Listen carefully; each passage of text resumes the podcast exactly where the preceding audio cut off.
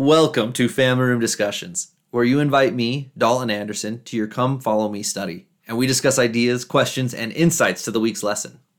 I am not a church historian or a scripture scholar. I am your average saint seeking to build my faith in Christ and deepen my testimony of the gospel and the scriptures. And I have found that by discussing Come Follow Me with others, it helps me to do just that. My sincere hope is that you will allow me to join in your gospel dialogue. With that introduction, let's start this family room discussion. Sisters and brothers, family and friends, this is episode 21, following along with a faithful, a just, and a wise steward, Doctrine and Covenants, section 51 to 57. In the introduction, it says, For church members in the 1830s, gathering the saints and building the city of Zion were spiritual as well as temporal works. I want to stop there. I was thinking about that, and I mean, isn't isn't building our home now? Isn't that the same?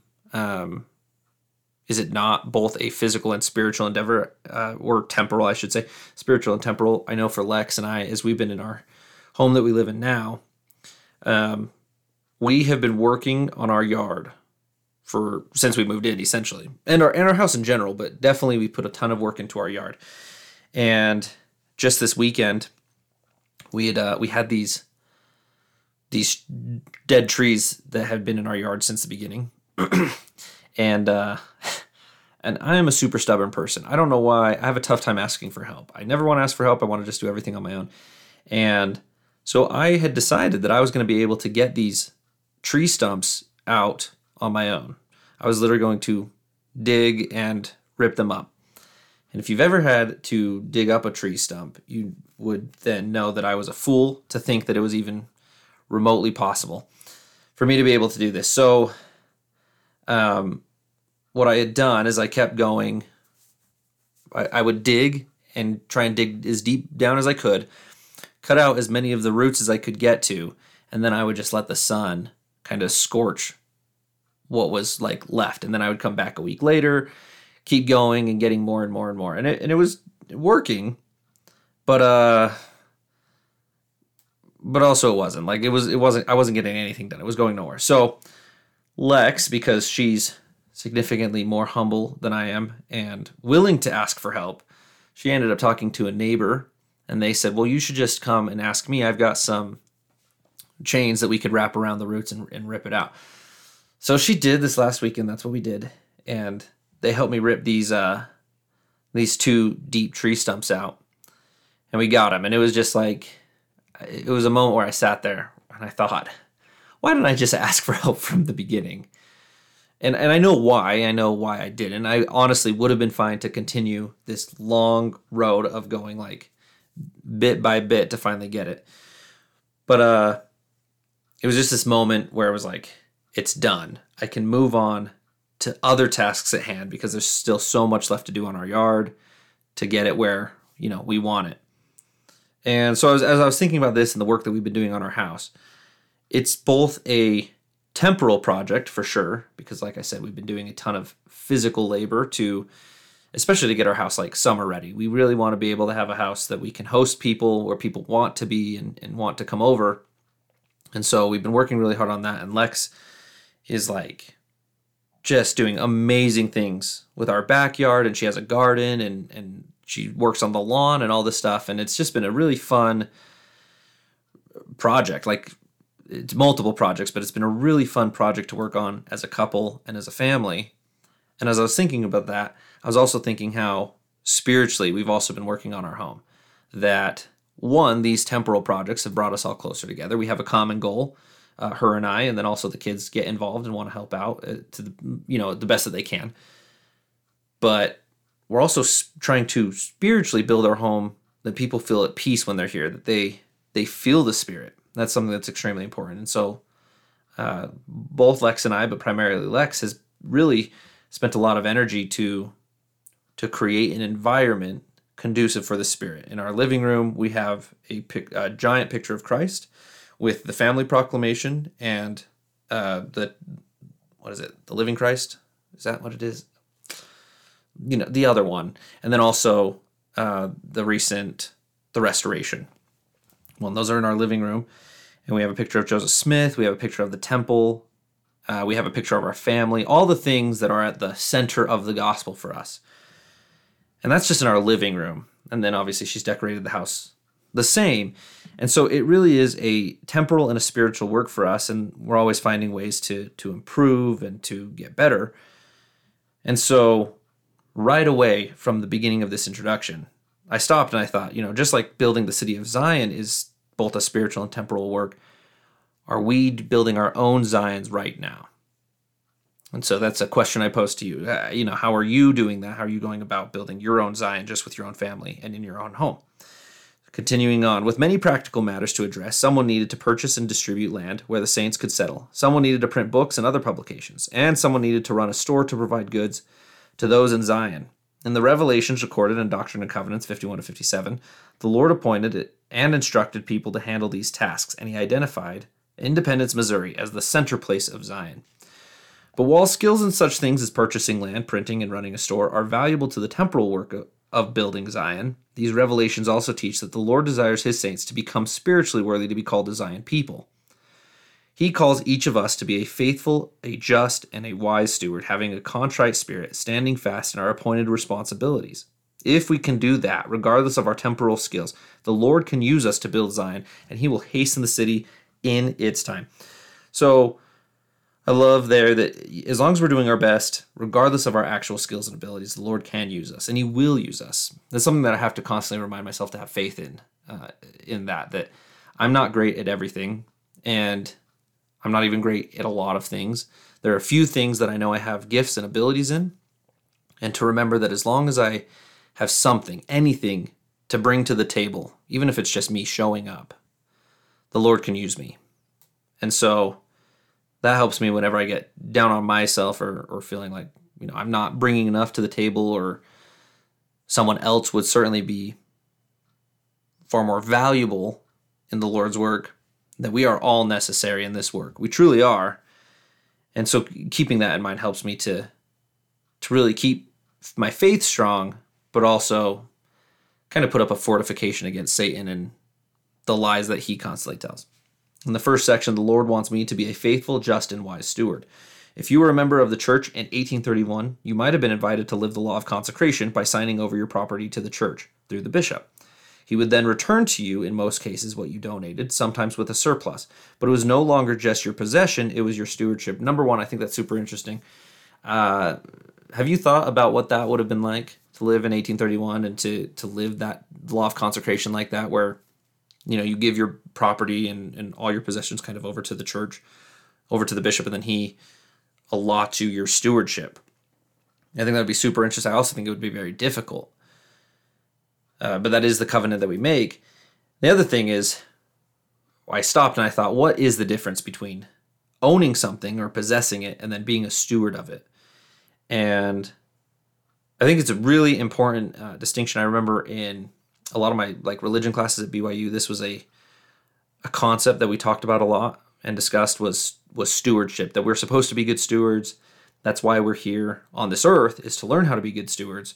But also, what does that stewardship mean? Uh, there's a line in the second paragraph that says, well, let's see where I where, Okay, we're going to read the whole thing because I can't find where it starts. Today, the pr- procedures are different, but the principles of consecration and stewardship are still vital to the Lord's work.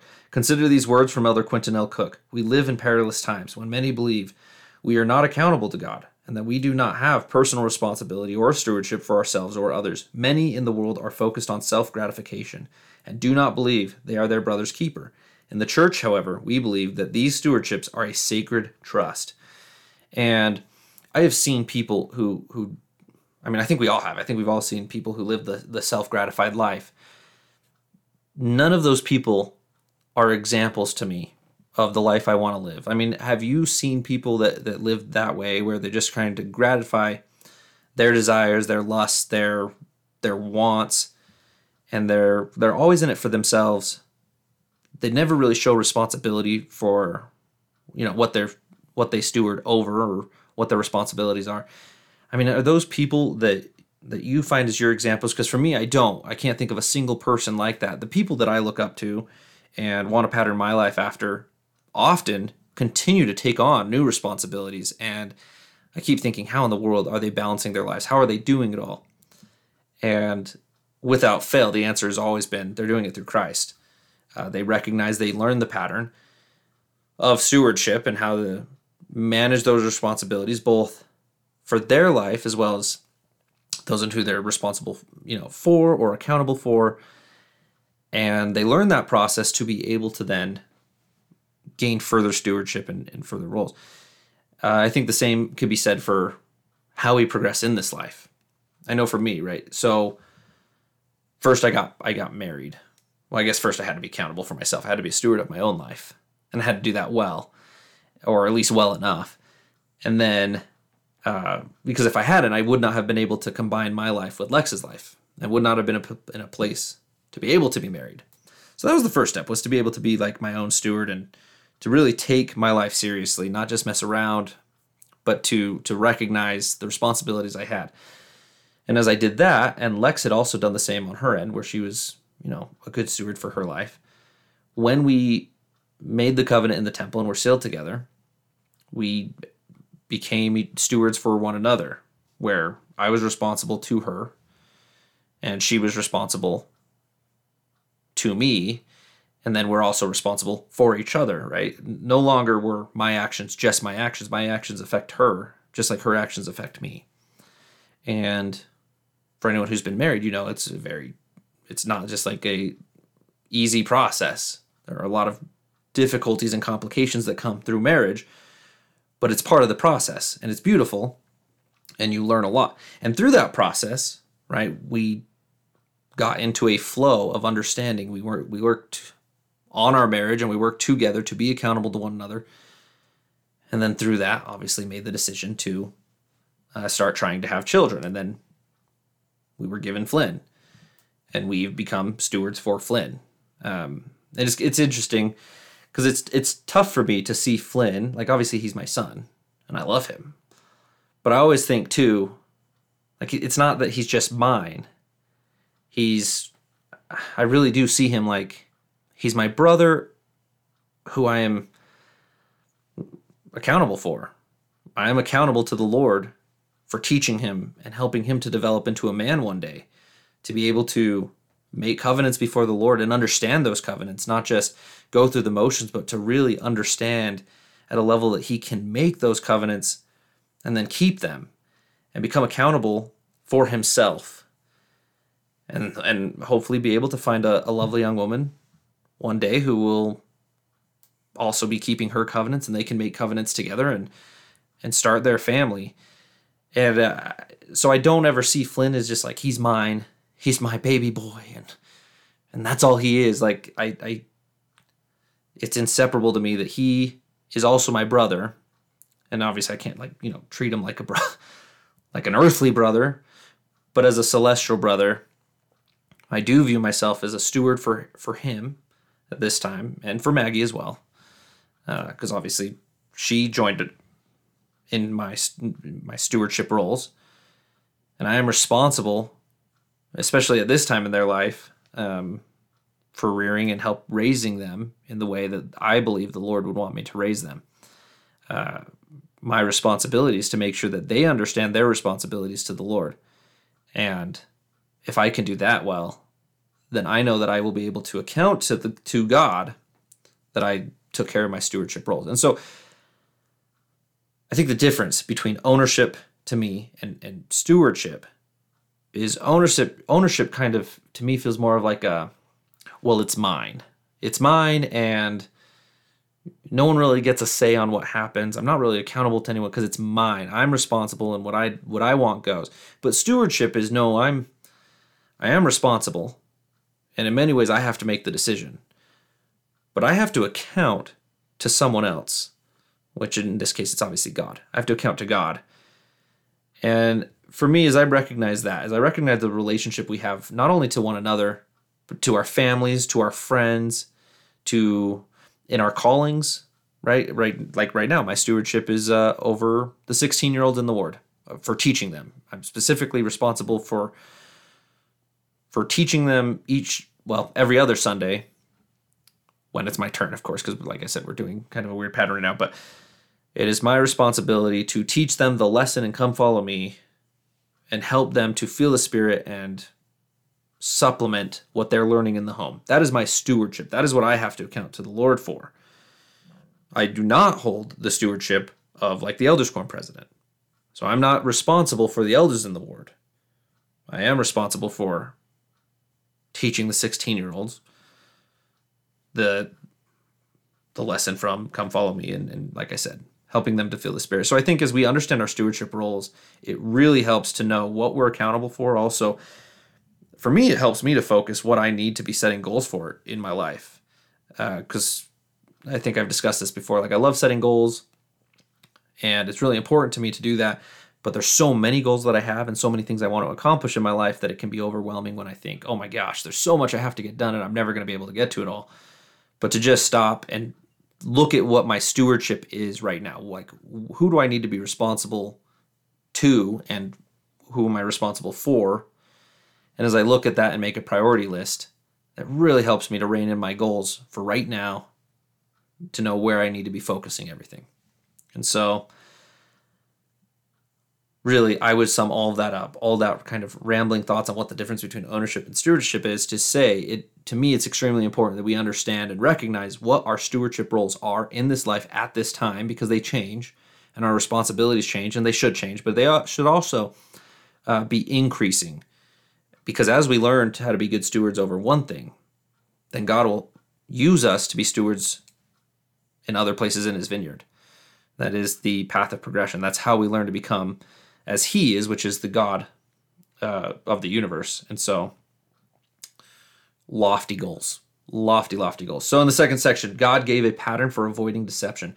With many people claiming spiritual manifestations, the early saints were concerned about uh, being deceived. How could they tell who was accepted of God? In Doctrine and Covenants, sections 52, the Lord gave a helpful pattern. How can you apply this pattern to detect false messages in the world? So th- there are a couple verses. There were two verses uh, in particular that I really liked from this section. One was in verse was section 52, verse 15. It reads, Wherefore, he that prayeth, whose spirit is contrite, the same is accepted of me if he obey mine ordinances. The Lord, uh, he doesn't accept every behavior and he doesn't accept every action. I think it's really important because the world is telling us that you can do anything and be accepted. You should just be accepted for who you are and, and you can do anything and no one should judge you and stuff like that.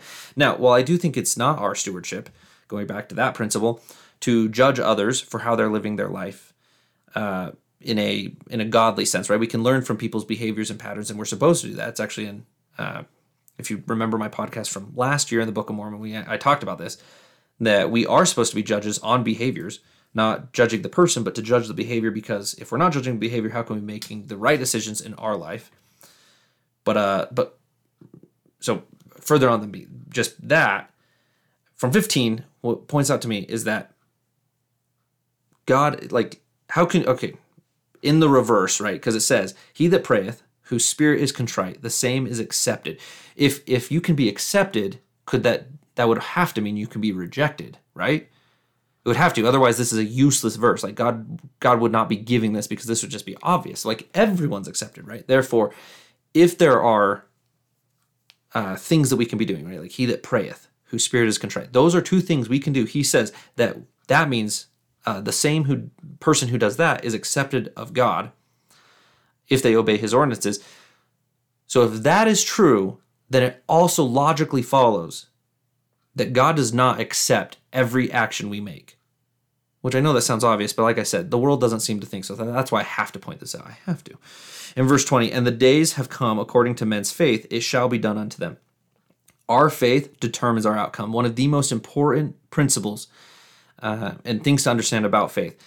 Again, and the days have come according to men's faith, it shall be done unto them uh, if you go back to the Bible dictionary where it talks about faith, it says that faith is not just believing something. It is not just, it has to be something that is focused, uh, the belief has to be focused on the Savior and it has to be true. You cannot have faith in something that's false. Elder, Elder Bednar gave a talk about this too, where he said it's impossible to have faith in something that's not real. It has to be real.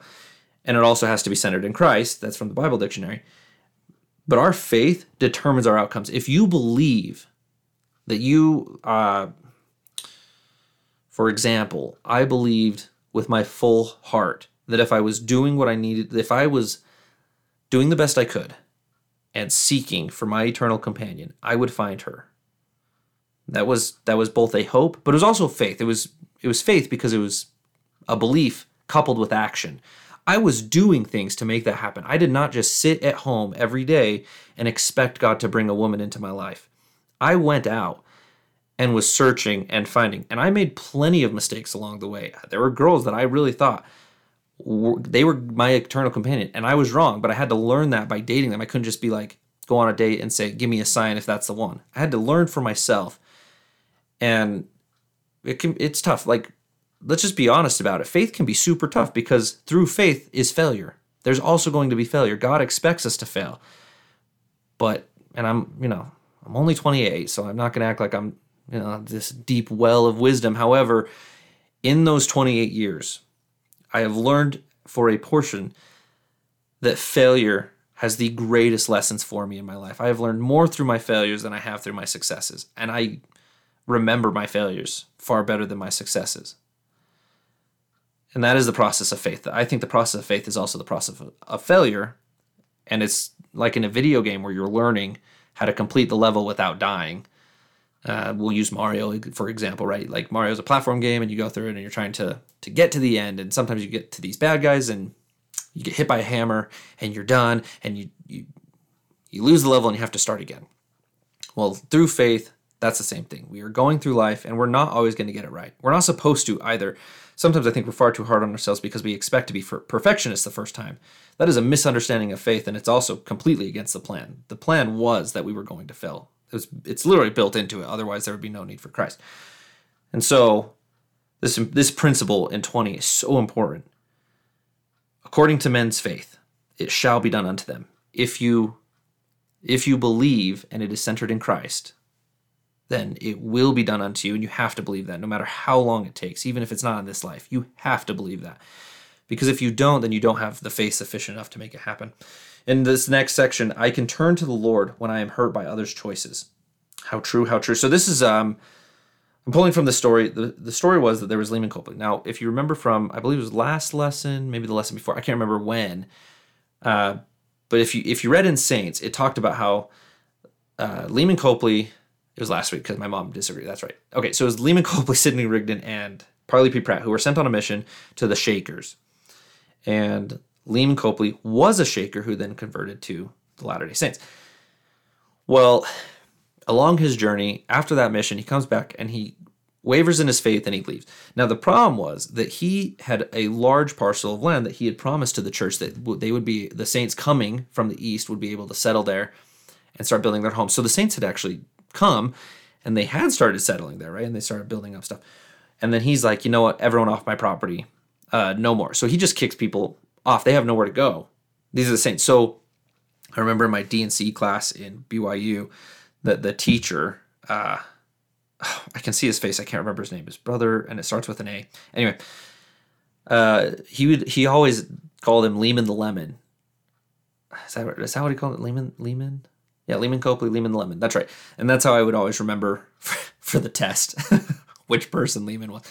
Well, anyways, so yeah, Lehman was a real lemon, and a lot of saints were hurt by his choices.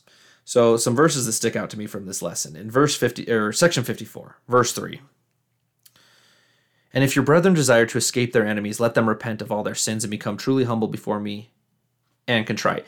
I love this because of our own lives. Like this is super adv- valuable advice. I feel like that we should focus on of how to escape Satan.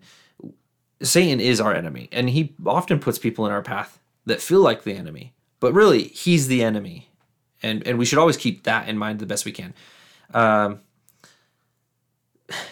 a lesson I was taught this week, and I won't like go too long because I swear I've shared this story before, but just in case. So we had had a um, a bad experience with with our neighbors.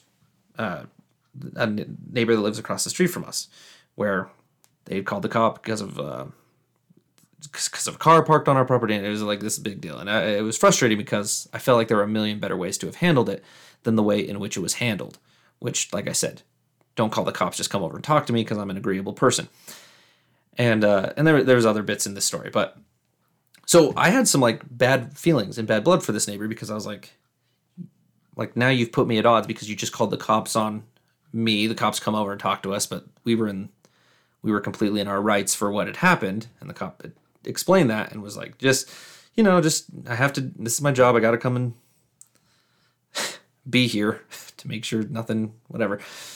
Uh, but I was super frustrated. I had a really tough time and I had some bitter feelings. And I would see this neighbor, you know, they'd be outside and I'd be outside and I just would pretend that they didn't exist. That was my way of handling it. Was like I was like, no, you know, I don't want to have a good relationship with you. You clearly didn't want to have one with me.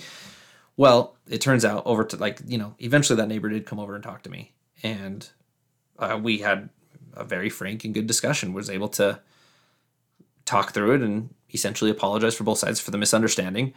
And that very neighbor is the same one that helped me pull the stumps out this uh, this this weekend, and and then you know to say thank you Lex made them uh, a loaf of bread because she makes incredible bread, and we took it over and and dropped it off, and it just was so so such a different relationship that we have now than how I felt after that whole experience with the cops, and it, it was something that made me realize, you know, they felt for a time like these neighbors were my enemy because of you know their actions and the part and the story that I played and stuff. Like it felt like they were my enemy and they were against me, and I needed to be wary of them and stuff, but but really, Satan was obviously the enemy the whole time and bred feelings of anger and animosity in my heart for sure.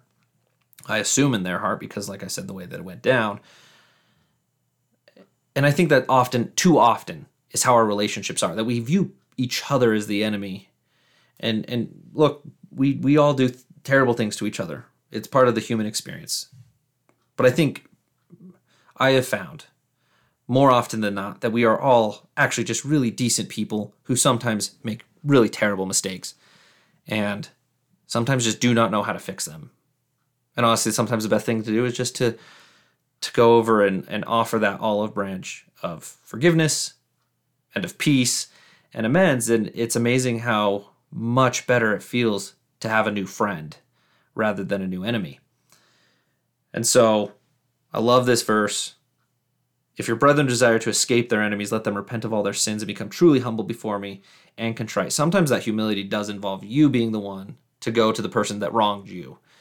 And uh, like I said, I was not the first one to. I was not the one to make the first move. This neighbor was, and technically they didn't, you know, apologize the way I felt like they should. Not that it matters, but if I was going to be technical about it, right, they never said the words "I'm sorry," but they did come over in humility and and essentially seek for that olive branch and I was willing to be humble enough on my end to not be dumb about it and to just keep a grudge for for no reason. And now we have new friends. And so as we are humble and as we repent, even if, you know, the scenario doesn't play out like the way it did for me and my neighbor, we are promised from the Lord that we he will help us escape our enemies. In verse 10, and again, be patient in tribulation until I come. Behold, I come quickly. My reward is with me. And they who have sought me early shall find rest to their souls, even so. Amen. Some of the toughest words to follow are these words right here to me. Be patient until the Lord comes. That is that is some tough counsel. Sometimes it's like I just want it now. I want peace now. I want the reward now. Uh, I'm not saying that general. I mean that like for me, that's how I feel. Sometimes I really am. I'm like, why is it not here now? And these this scripture helps remind me that we need to be patient. We're commanded to be patient. And that as long like we should be working on having an abiding faith. That is the test that we're going through and like we know the promise. We were promised these blessings. So it's not like we have anything to fear, but we do have to have faith. That is the obviously the test. That is the test of this life. Finally, in the last section, blessed are the pure in heart. Uh, I'm just going to share two of these verses, and I think we'll be done in section 56, verse 14. It says, Behold, thus saith the Lord unto my people, you have many things to do and to repent of. For behold, your sins have come up unto me and are not parted because you seek to counsel in your own ways. I have been guilty of this, this last part where it says, because you've counseled in your own ways. I have definitely been been guilty of that where I will overly counsel in my own head of what I should be doing or, or how I should handle a situation. And it's so foolish because all I have to do is get on my knees and pray and ask God.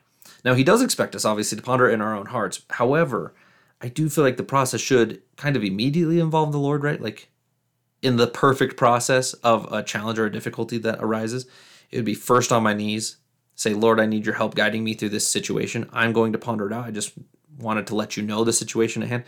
then go about pondering it and, and then come back to him and say, you know, here's what I've got through my ponderings and through the Holy Ghost. Here's what I believe. Can we counsel together now that I've thought about it? Um, I think too often I just sit and I think about it over and over again and I kind of fail to come to the Lord on it because I'm like, well, I don't want to trouble him with this, which is dumb since we are commanded to go to him with all things. Like that's how we develop a relationship, right? And so don't make that foolish error. That's what I'm getting at. It's something that I need to do, and I would recommend you do as well is to to don't make that foolish error. Go to the Lord with with all of our our problems and our trials, and I I promise that great things come because of that.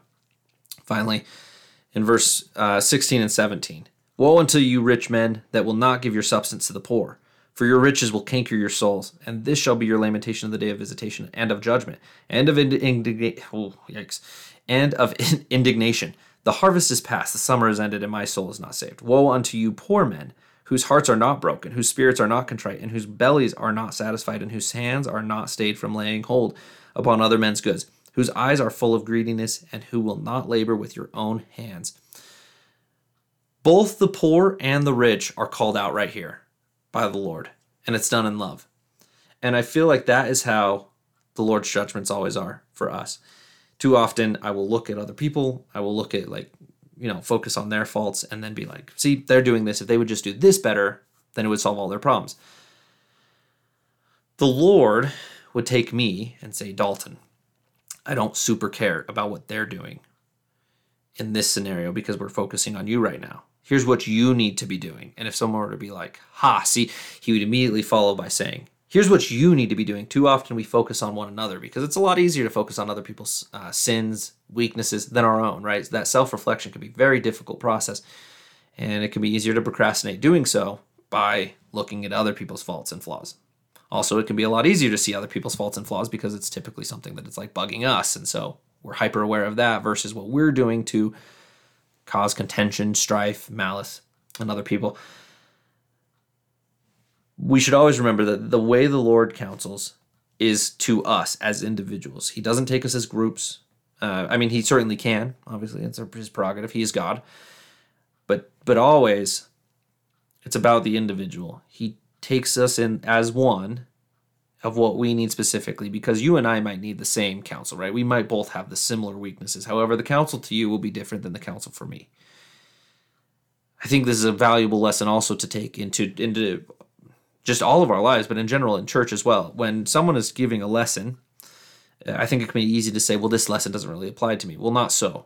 I think if we seek hard enough, if we listen with the Spirit, the Spirit will show us how, through someone else's experience, that maybe we're like, well, that's not the experience I've had.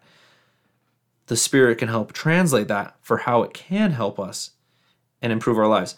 I've done this, and not always, and I still need to work on this, but I have done this at times and have had incredible Sabbath day experiences where I've gone to church and there's someone teaching a lesson who I'm like, you know, I'll, I'll say this as I think it which does make me a terrible person, but I've been in lessons where I'm like, I would teach this way better than they would.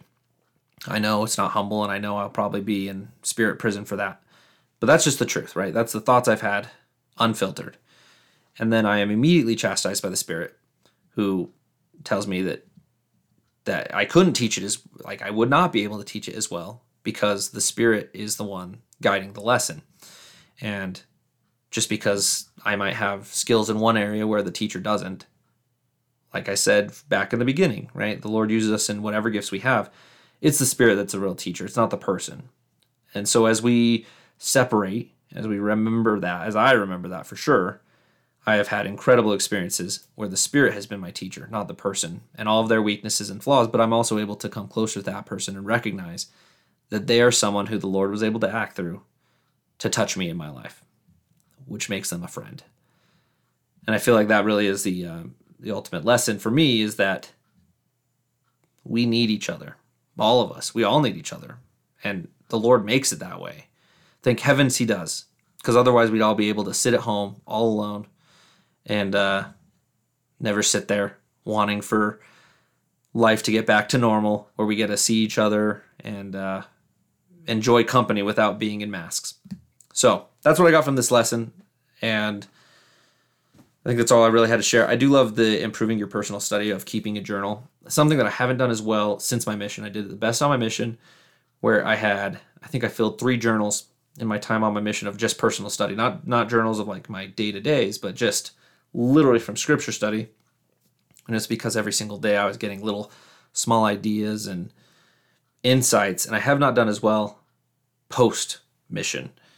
So something that I need to be thinking about of how do I introduce that back into my life. I do a good job of taking notes, do a good job of like you know studying that way and highlighting and marking, but not as a good job when it comes to the journal taking from study. Uh, thank you for inviting me to your family room discussion. What ideas, questions, or insights did you have from Doctrine and Covenants sections 51 to 57? Until we meet again, have a blessed week.